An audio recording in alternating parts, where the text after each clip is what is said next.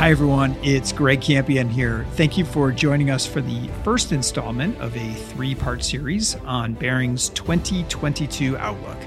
This year, we are calling our outlook The New Normal Comes Into View, as our investment teams believe that we are seeing signs of what a post-pandemic new normal may actually look like.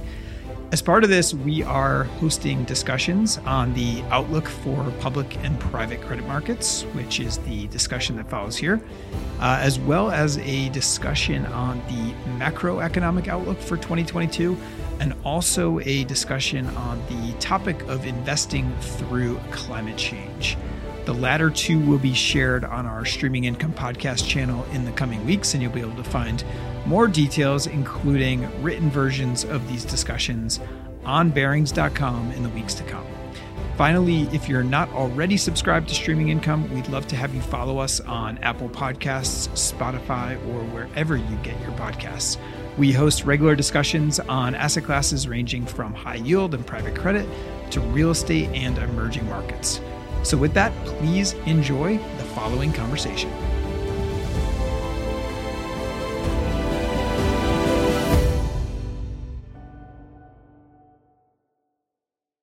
Welcome, ladies and gentlemen, to Barings' twenty twenty-two Public and Private Credit Market Outlook. We're delighted uh, that you're able to join us, and uh, I'm delighted to moderate this discussion. Uh, my name is Greg Campion, and uh, I am joined today by a panel of expert credit market investors who I'm also lucky enough to uh, call my colleagues. Um, you know, I'll, I'll introduce the panel shortly, but before we do that, just a quick preview of what we plan to cover today. And we're hoping to cover a lot uh, in the next forty-five minutes or so. Um, we want to start out talking about the fundamentals of today's credit market and get perspectives from uh, public markets, private markets, developed markets, uh, emerging markets, et cetera. Um, we're going to talk about the risks quite a bit, because obviously there are a number of risks out there that I'm sure you all um, are concerned considering as you're making allocations today. So whether we're talking about the direction of interest rates, uh, the potential for further inflation, uh, supply chains, COVID, et cetera, et cetera, there's no shortage of risks to consider, and we're going to dive into all of that. But we're also going to talk about opportunities, and you know, I, I'd really like to get views from this group on where they are seeing pockets of value, mispriced assets, et cetera. So let's get to the introductions, and, and then we'll dive in. So. Uh, first of all, uh, joining us from London this morning is Martin Horn. Uh, Martin is head of uh, public fixed income for Barings. Um, we have next, also from London, uh, joining us is Omatunde Lawal. Uh, Tunde heads up emerging markets corporate debt for Barings. Um, Next, we have Taryn Leonard joining us from the beautiful and historic city of Boston, Massachusetts today. Uh, Taryn uh, heads up, or co-heads, I should say, uh, our structured credit investments group. So we're going to talk about C L Os today, which I'm excited about. Um, We also have John McNichols joining us today. John's joining from Barings' global headquarters in Charlotte, North Carolina. Uh, John is head of multi-strategy investments for our private assets group, so a lot to talk about there. Uh, and then last but not least is Mark Wilton. Mark joining us also from London today. Uh, Mark is a portfolio manager within our global private finance group. So uh, I'm excited about this group that we've uh, assembled here. I think it's the right team to To hopefully give you a really holistic view of what to expect in credit markets in twenty twenty-two. So uh, enough with the formalities. I will turn to you, Martin, um, to, to lead us off here. And, and I'm hoping that you can give us your assessment of what you're seeing out there in terms of the fundamental health of today's fixed income public market issuers. Thanks, um, Greg, and hello, everyone. Um, very briefly, the slightly rosy Uh, story of today's corporate markets is that, as most of you will know, in the developed market, the vaccine program has been uh, pretty effective. Economies are certainly either opening up or fully opened up, depending on what stage they are in the vaccine progress. Uh, companies' earnings are picking up as a result. So we are certainly seeing an acceleration in corporate and economic activity. Um, employment levels continue to improve. Um, the consumer looks relatively healthy, And at the moment, whilst there are inflationary conditions caused by rising raw materials and some supply side disruption and some wage inflation, um, at the moment, um, corporates appear to have been able to pass those on. We've just gone through an earnings season, and largely speaking, the earnings season um, surprised to the upside. Uh, as I said, that's a slightly rosy picture um, because there may be some hidden um, issues underneath the cover of all of this. Um, one of the things is, well, when you think about the nature of inflation, and let's just focus on supply side disruption, for example, um, the causality of some of that supply side disruption probably doesn't disappear overnight. So just think about the freight industry, the shipping industry, for example. Um, there is a shortage of freight in the marketplace that caused freight costs to escalate significantly. And that's an industry that can only really make dynamic changes to supply side dynamics roughly once every two years. So it will adjust, but it probably adjusts over an elongated period of time. Um, the second is wage inflation. You're probably not seeing the full impact of wage inflation on a run rate basis come through corporate earnings just now, because a lot of the rises were put through mid-year and probably aren't hitting the numbers in the way that's going to be obvious to the marketplace what the full impact of that is. Um, and when you put these uh, types of aspects together and you think about um, the ability of companies to kind of absorb um, inflating cost levels, uh, and indeed you think about the fact that a lot of companies are still um, trading off hedging programs that were put on earlier in the year. These programs are largely six, nine, twelve months in context. And when those hedging programs roll off, again, the true impact of inflation on earnings is likely to become self-evident um, to the marketplace. So I would expect there to be some erosion of margin levels, unless, of course, the consumer and the end buyers continue to show a propensity to pay higher prices because of the store-up of capital that we've seen in the markets in the post-pandemic era. Um, there's lots of very, very bright people that are taking directionally different views on what the market looks like next year. Defaults today remain low, and I haven't seen too many um, uh, analysts predict a severe escalation of defaults. So that's the good news. Again, I think that probably re- remains relatively benign. Um, but what you are seeing is um, the bulls, if you like, that believe inflationary conditions are transitory, that um, central banks will be able to deal with these in a relatively benign way. They won't disrupt the markets. And ultimately, that we'll move into a deinflationary market that we observed in the two thousand nineteen pre-COVID era. And the bears um, believe that there's something slightly more structural going on from an inflationary standpoint. There may be a need for central bank intervention. And should these events occur, markets with very high asset valuations right now are likely to react. And that could cause uh, yet another moment of volatility in the wider financial markets. So lots of dispersion about the outlook, lots of very clever people on both sides of that debate who can put very strong and valid arguments to you as to how that will play out. Um, but today, as we sit here today, earnings are pretty good. Issues are in relatively good shape. They're decently capitalized and defaults are low. That's great. Th- thanks for that context, Martin. I think there's a lot to unpack there, and I want to come back to a lot of the points that you just made. But before so, let's let's turn over to Tunde. Um, Tunde, you know, Martin, I think just set the stage really nicely for, you know, what we're looking at from a developed market landscape. How about emerging markets? There's obviously, uh, you know, a number of the pressures that that Martin just mentioned also impacting emerging markets, uh, but there's a number of different factors as well. What are you seeing at this point? Thanks, Greg. And yes, you're right. I think Martin set the scene very well. Uh, on the emerging market side as well, what we are seeing is that corporate fundamentals have largely recovered from uh, the pandemic period uh, from last year. I mean, last year, similar to developed markets, we saw double-digit declines in revenues and E B I T D As for a lot of the E M corporates. However, as at the second quarter of twenty twenty-one, we've seen large recoveries in the revenues and E B I T D A for a lot of the companies. So when we're looking at credit metrics um, and a, at an average basis, the sort of crude measure that we use, which is net leverage, which is your ratio of debt to your profits that you're getting, operating profits, that's actually recovered to below twenty nineteen levels for a lot of E M corporates. And so that shows you that the level of recovery that we've had come through in revenues and EBITDAs has been very strong, in line with the points that Martin highlighted. You know, the COVID program is um, continuing at pace. You're seeing strong growth and demand for a lot of commodities. A lot of E M corporates are exposed to these commodities. And, and so that's helping boost um, their sort of top line and profitability.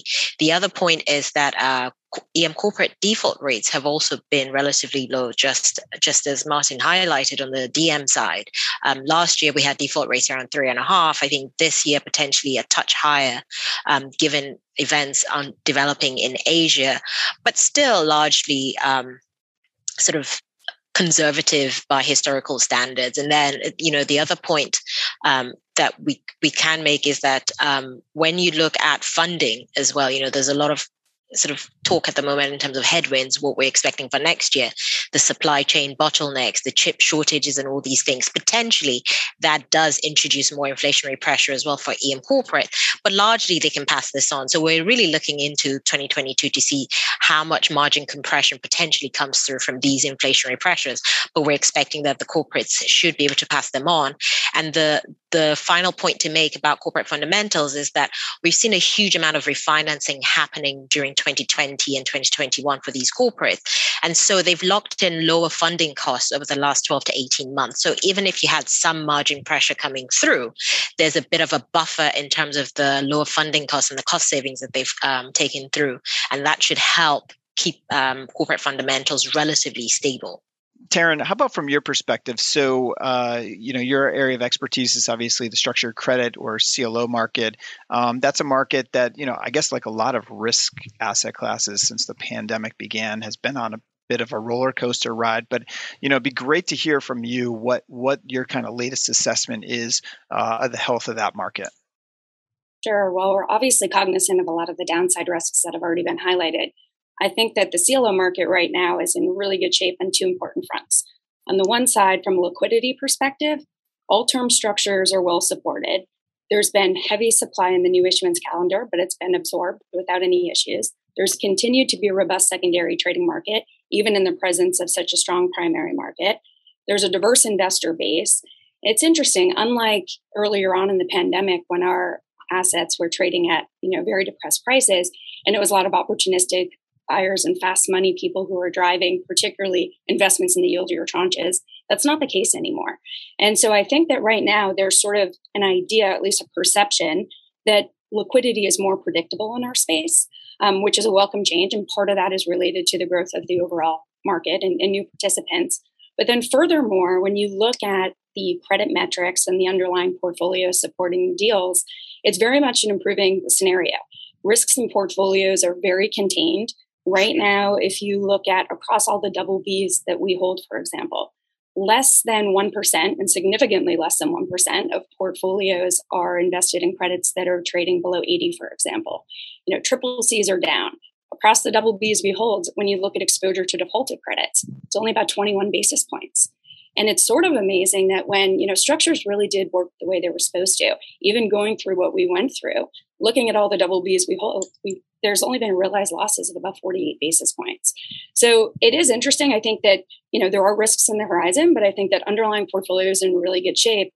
And in some ways, the heavy refi and reset calendar has shored that up even more because there's been additional capital contributions that have come into play for many of these deals, making them even stronger than they would have otherwise been. So we're cognizant of some things in terms of loosening docs and, and other risks, but but I think we feel really good about the health of the market. Yeah, and in turn, um, you know, Tunde and Martin both mentioned the kind of current low default levels uh, in their respective markets. I know in your market, uh, you know, obviously there were a lot of concerns kind of at the depths of the pandemic that we could see some pretty high default numbers. How's that actually played out over time? Much lower than expectations. You know, when we were sitting and looking at each other and discussing where defaults could go, certainly in March of, of twenty twenty, you know, some prognosticators were saying that we could see things in the neighborhood of twelve to fifteen percent. for corporate loans. And obviously, I think that when we would talk to managers and we looked at the risks in our portfolios, we thought more realistically, it's probably four to six percent over the next twelve months. It didn't approximate anything like that. Defaults, again, currently are twenty-one basis points across double B's that we own. And when we look at projected defaults, few to none. So I think that C L O portfolios do tend to have a bias for being up in quality, largely because they can't hold as many triple C's as the overall market without having to have implications to, to cash flow, to equity and, and whatnot. But I think that right now our expectations for defaults are, you know, probably across C L O portfolios, certainly sub two percent, and in most cases, considerably sub two percent for at least the next two years. Got it. Okay. Thanks for that additional context. Um, okay. So we've we've been talking exclusively about public markets so far. So I want to bring Mark and uh, John into the conversation here. Um, you know, obviously the the private credit markets have seen tremendous growth, you know, over the past decade or so. Um, Mark, John, you both have been right in the, the midst of it. So, you know, Mark, as you hear uh, our colleagues here describing the the fundamental backdrop here for, for public credit markets, I mean, how does that strike you? Is that similar or different to what you're seeing on the ground in the private credit space? Well, thanks, Greg. And yeah, it, it is a little different in, in private markets because ultimately um, it is mid-market businesses to which we're lending. And so there's a different scale. We're a little bit more isolated in our portfolios from, from the overall macro trends that you see in public markets, because the key when building a, a sort of private debt portfolio is all about the credit quality of each individual asset. We tend to be biased towards defensive, non-cyclical sectors. Clearly, individual assets within our portfolios are not immune to macro events. Um, you know, there is... Uh, Um, macro drivers clearly impact each asset's micro environment, and we watch carefully the impact of particularly um, cost inflation, supply chain disruption, labor shortage, energy prices. All of these can indiv- impact individual credits. Um, but I think the impact is on those individual assets rather than a systematic risk across overall portfolios. And the experience, I think, of private debts coming out of the pandemic is that as an asset class, it's demonstrated its resilience. Um, you know, it's been tested and it's come through as a sort of steady and consistent performer. And I think that's important, particularly in, you know, illiquid markets as such as ours, that, you know, we need to achieve um, a sort of a premium clearly to public markets. And I think individual managers tend to have more discrete portfolios because it's all about the individual assets that they're backing and investing in. And so there's less overlap. And that tends to mean that you will have sort of the odd poorer performer. Uh, and that's perhaps because they've, you know, not had the right access to transaction. They, they, they're too heavy in the wrong sectors or just frankly poor asset selection. So there will be the odd, um, the odd casualty. But I think in general, as an asset class, um, it's performed well. Um, John, you're no stranger to the world of private credit yourself.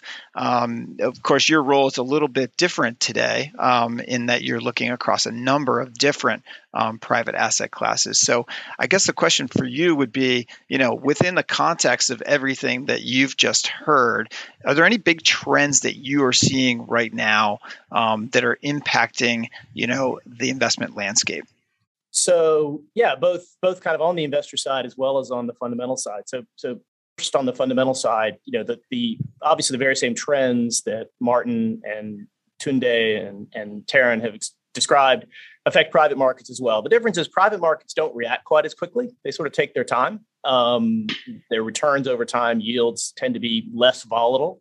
Um, and and losses tend to be uh, incurred or taken when incurred, as opposed to sort of on we, we don't really mark to market. So uh, I think our markets are pretty constructive on the economy. I'm pretty consistent with Martin's outlook. Um, you know, recently spreads have widened a bit in public markets. We haven't really seen that much in private markets. We're sort of waiting to see, and that's true kind of across the board. Um, so and and to to the point on or to the investor side, we we have seen a couple of things in the last few years, which I think are worth marking, remarking on. One is pretty obvious, which is that there's a lot more capital flowing into private markets these days. You know, we've seen it. We've seen more inquiry. We've taken on greater A U M. It appears to be happening elsewhere in the in the market as well. Um, spreads systematically are not tighter. I think the market, the the the the capital markets are responding with more supply. And so, so we seem to have a pretty good balance there. Um, and importantly, illiquidity premiums have been very high recently. And part of that's a function of very low public market spreads. So again, our markets react less quickly.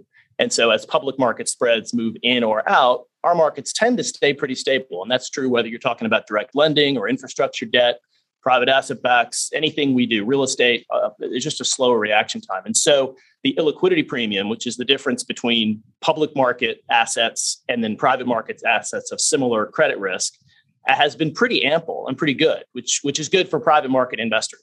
Um, that could be in anticipation of higher rates, who knows, but but for the time being, it's good and, and, and we'll take it. Um, on the on the investor side, the other dynamic we're seeing is, uh, and it's t- sort of tied to the point on greater flows, is we're seeing investors with an interest in more than one strategy, or uh, investors coming to us with a, a target return or risk uh, objective and saying, how can I achieve this in the most efficient way?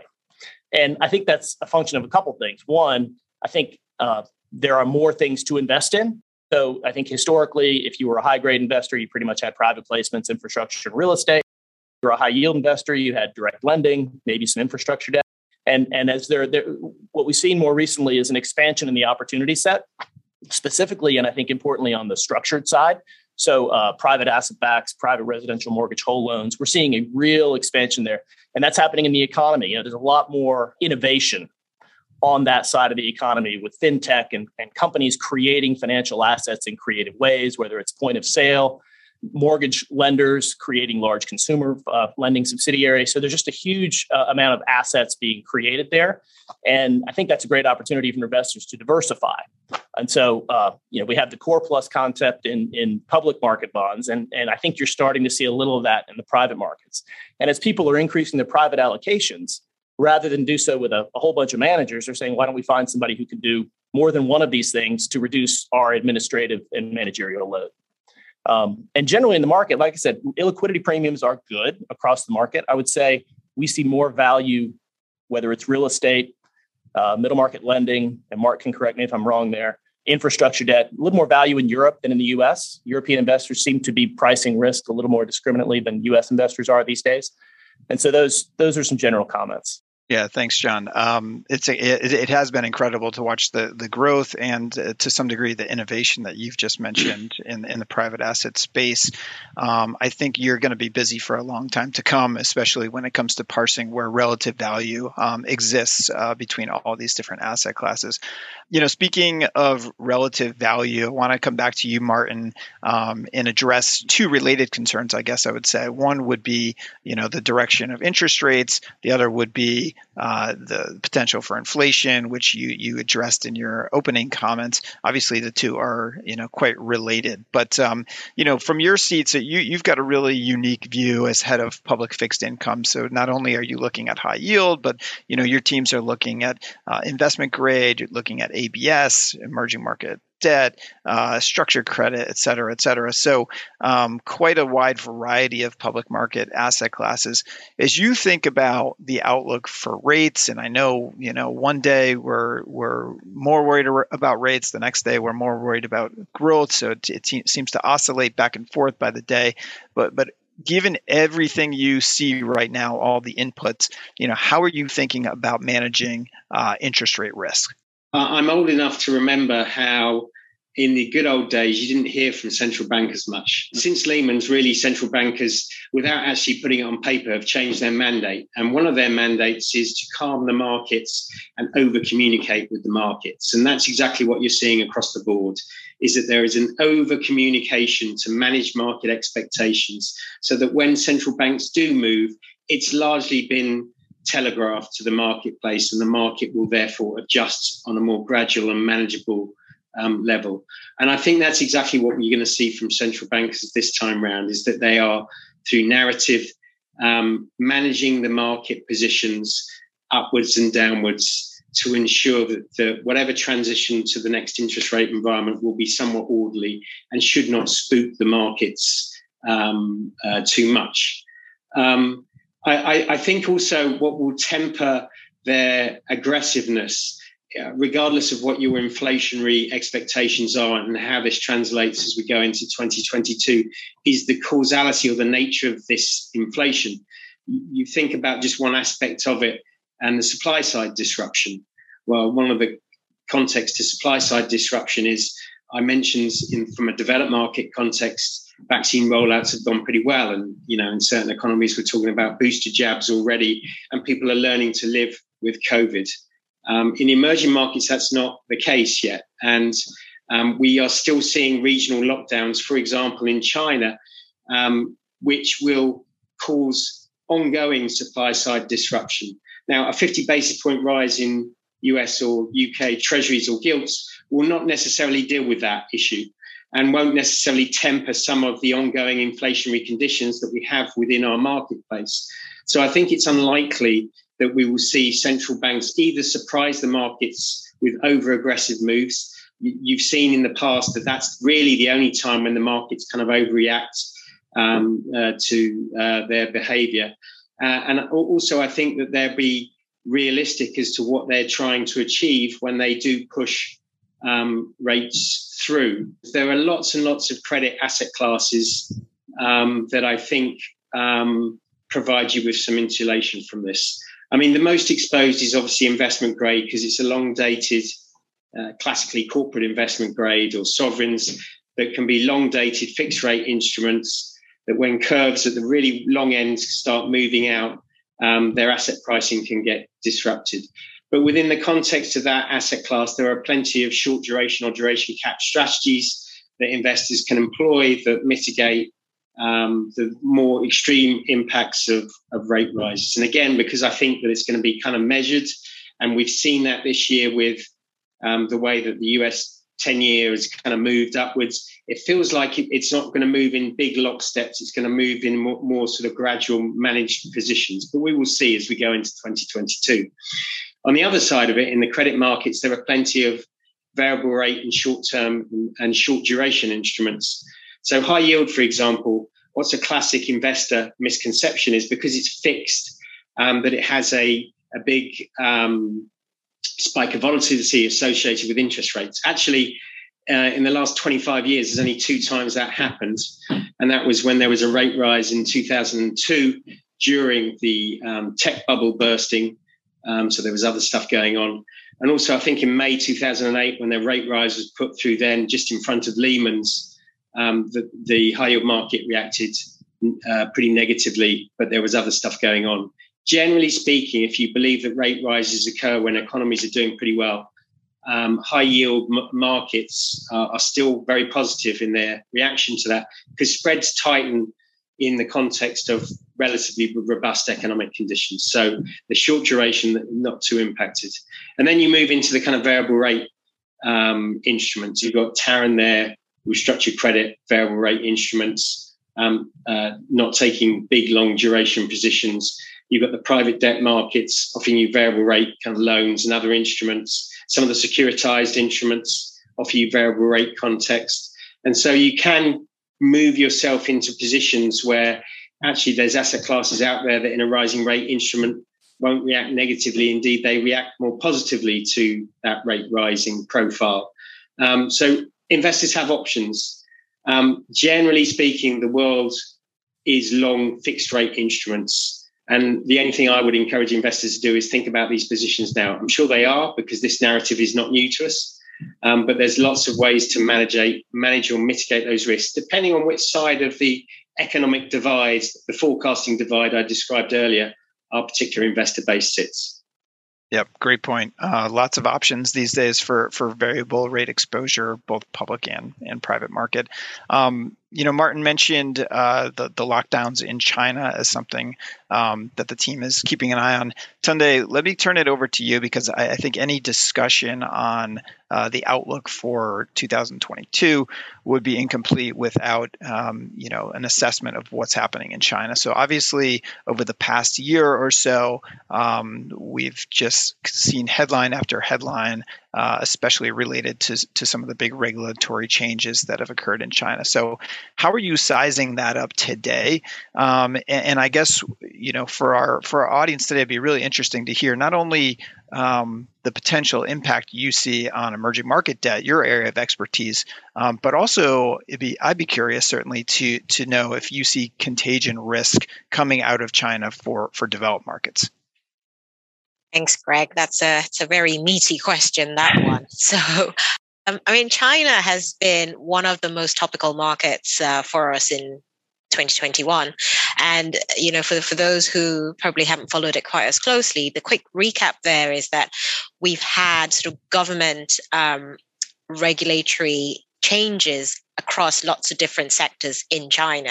So it started off with sort of real estate in the second half of twenty twenty, and then moved into the tech sector, and then moved into the education sector uh, right about the summer of this year. And so we've had huge amounts of volatility and spread widening all through China.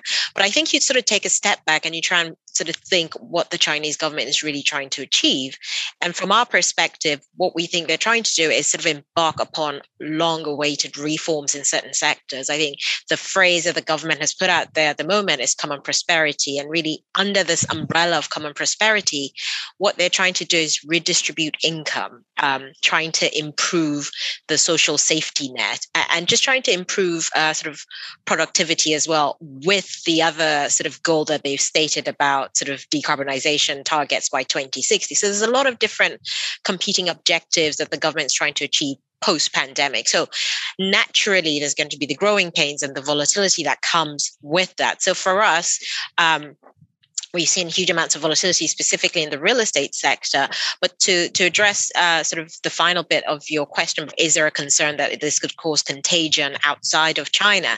Certainly from where we are at the moment, at, at least in terms of the um, the situation going on with the real estate sector, is a very low likelihood that that causes contagion outside of China. And the reason for that is uh, several-fold. It's the fact that to cause contagion, you need a mechanism, um, a cross-border mechanism. And typically, that's the global financial system.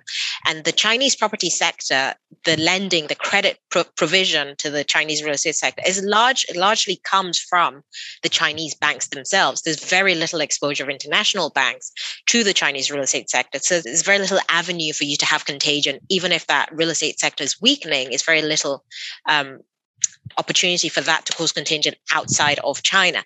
The other part is actually um, the investors and the, the people with the exposure to some of the bonds from the Chinese real estate sector is predominantly the local and regional investors. It's it's not as many international investors with exposure. You know, when we look at the data points that come out post these sort of new uh, new deals, the bond deals when they come out, most of the allocation tends to go to the region. seventy-eight percent of the bond allocation tends to be placed with local and regional accounts. So there isn't huge amounts, at least not from the primary Um, angle, there isn't huge amounts of this sitting outside of China. So again, even with the mark-to-market losses and things that are going through, it doesn't necessarily cause that overwhelming pressure of outflows or anything outside of the region. Yeah, thanks, Tunde. There, there's a lot to get your arms around there. Um, and fortunately, I'll, I'll give another plug because I know that you've you've put pen to paper on this one. So if our listeners uh, go to barings dot com to the viewpoint section, um, you can see all of Tunde's thoughts um, on this subject, which I'm sure are continuing to evolve by the day. So uh, we'll probably need to get you to write something something else soon on that subject. All right, I would like to turn to the final and perhaps most exciting part of this discussion. We'll see. Um, and I may be accused of burying the lead here, putting this at the end. But uh, I want to talk about uh, predictions, maybe is the wrong word, but I want to talk about opportunities and risks that you all see in twenty twenty-two. And I want to give you the opportunity to to to tell me maybe your, your top one or two opportunities and your top one or two uh, risks. So, Martin, I'm going to give you the least amount of time to to think about it. Um, what, what, what do you th- what are you seeing out there in terms of opportunities and risks? Well, I think you've got to kind of think about the risk before you can think about the opportunities. Um, with current asset prices being where it is, um, I mean, risks. You can pick any poison you like. Frankly, um, inflation, central bank activity, um, the uh, geopolitical events such as China's policy towards uh, Taiwan, ongoing COVID disruption, of course, black swan events that we can't possibly predict, but ultimately have a fairly disruptive effect on, on markets. Um, I, I don't focus, when I think about, you, you never sleep at night if you focus on all of these events, and all of them are possible in different guises um, in the near term, um, if not probable. Um, but um, generally speaking, um, when you uh, think about the kind of the markets, the big risk is the amount of cash that sits in these markets right now. Um, even though, as I sit here today, um, the equity markets don't feel overly bullish about the outlook, they're still near record highs, and we're still going through all these inflationary concerns that we um, discussed earlier. Um, so any one of those events um, will likely cause a decent um, market um, price movement on the liquid side. And, and it really starts with the equity markets, as you well know.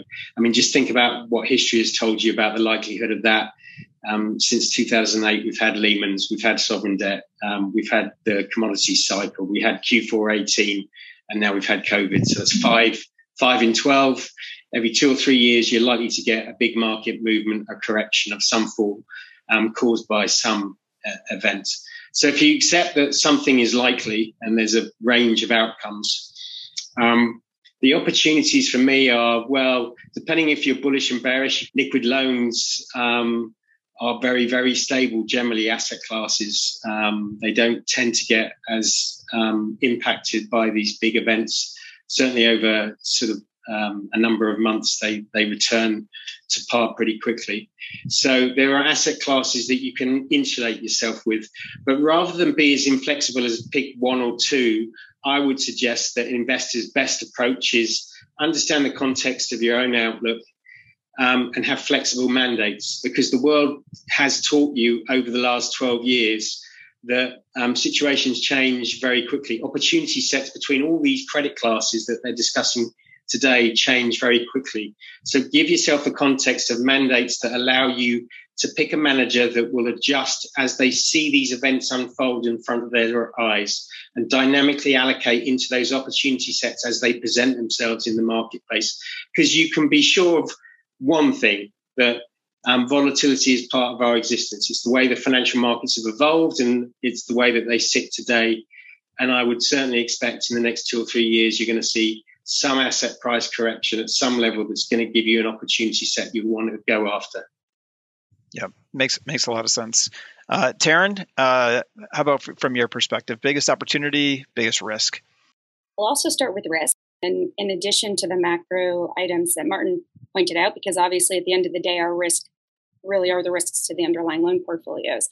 But the other thing that I'd mention is that in the immediate term, I think that the transition from LIBOR to SOFR could pose some interesting um, risks. And in some ways, you know, somebody on my team said to me the other day, a junior guy, I don't understand, you guys keep talking about risks associated with LIBOR to SOFR transition, but hasn't this been well telegraphed? Well, yes, it has. And we all knew it was going to be coming.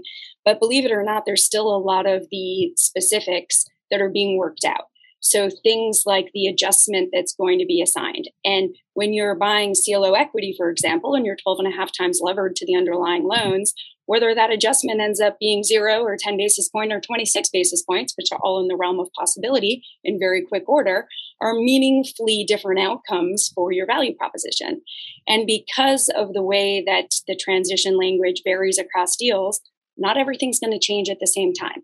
And so there could be basis, which could be both risk and opportunity for the way things are valued in the secondary market.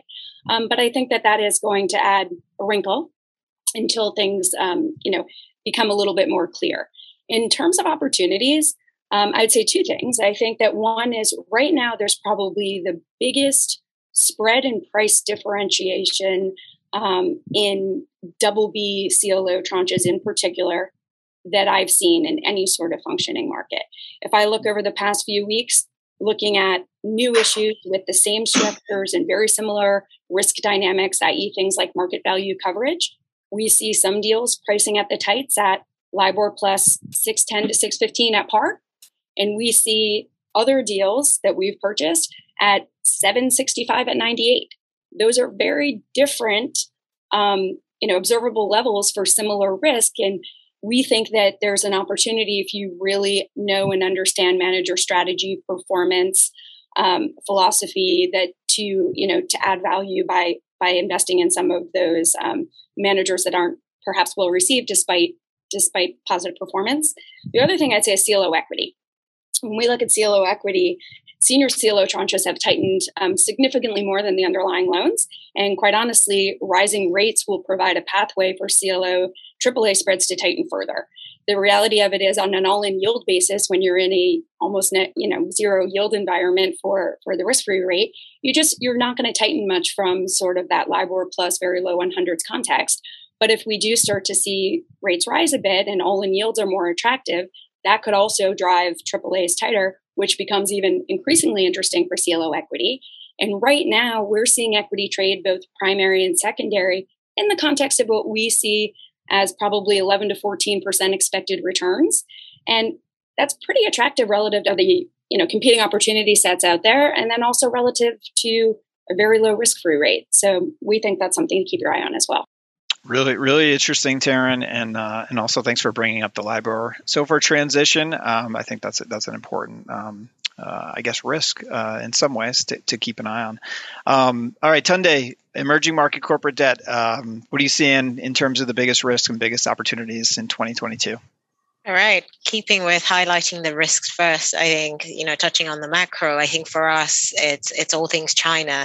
So I think one of the biggest possible risk is a policy error in China. You know, there there is a reform underway, there is change underway there.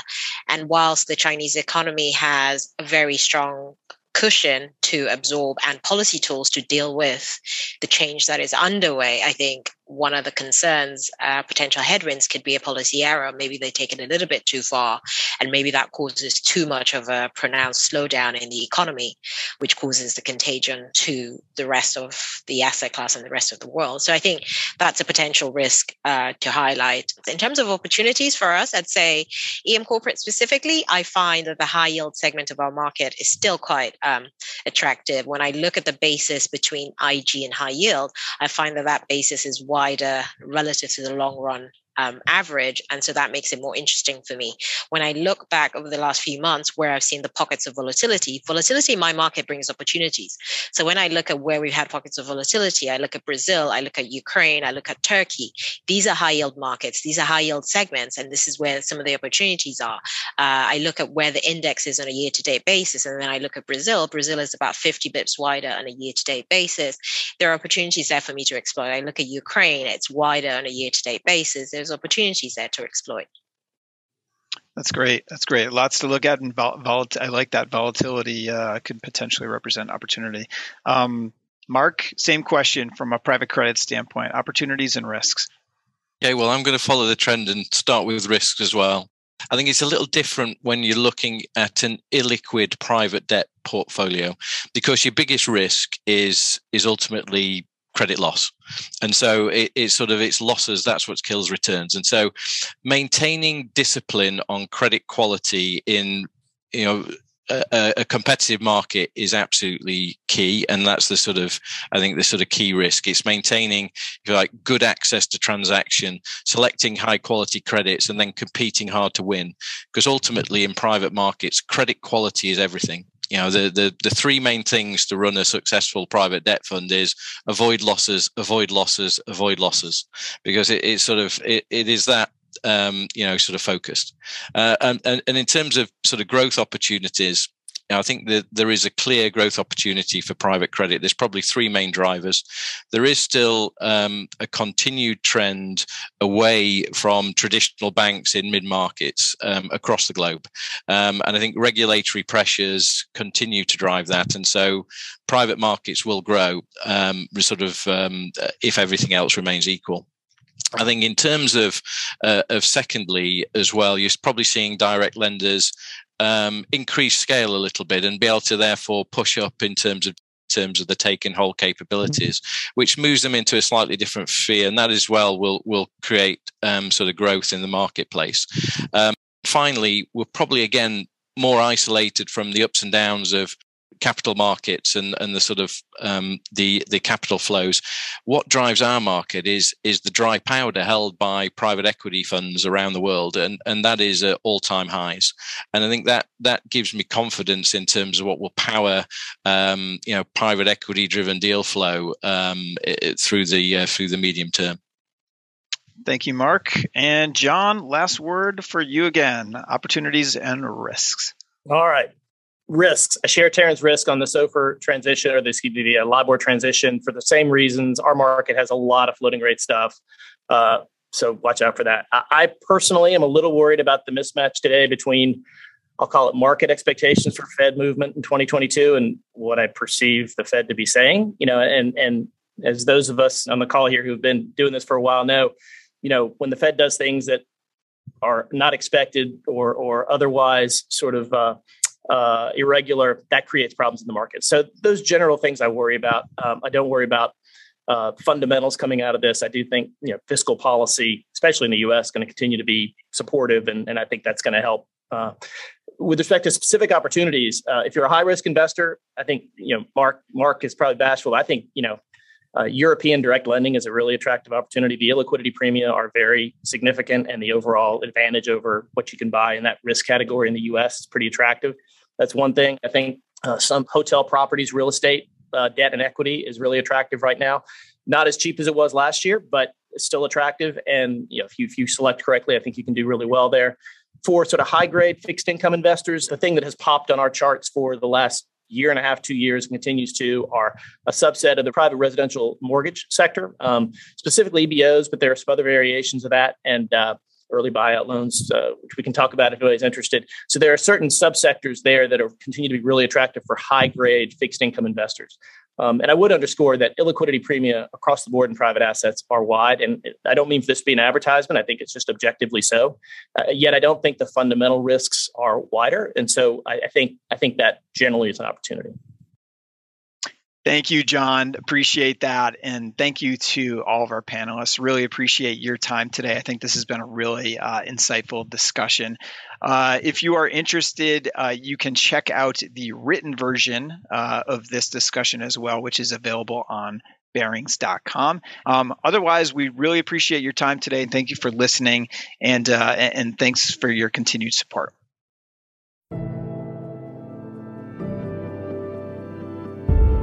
Thanks so much for listening to this conversation. Just a reminder that a written version of it will be posted to Barings dot com under the Viewpoints tab.